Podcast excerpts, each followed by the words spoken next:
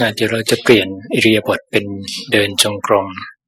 นะความท้าทายของการเดินจงกรมก็ตรงที่ว่าเราเดินออกไปแล้วก็จะเราลืมตานะก็จะมีพวกต่างๆมากนะเห็นมากก็เป็นจุดที่ทำให้เกิดความคิดเกิดขึ้นได้มากด้วยเพราะนั้นทำยังไงที่เราจะสำรวมสายตาของเราพอสมควรนะเราก็ถือเป็นการ เรื่องในเอเรียบทที่เคลื่อนไหวนะก็เป็นอีกทักษะหนึ่งที่ที่จะ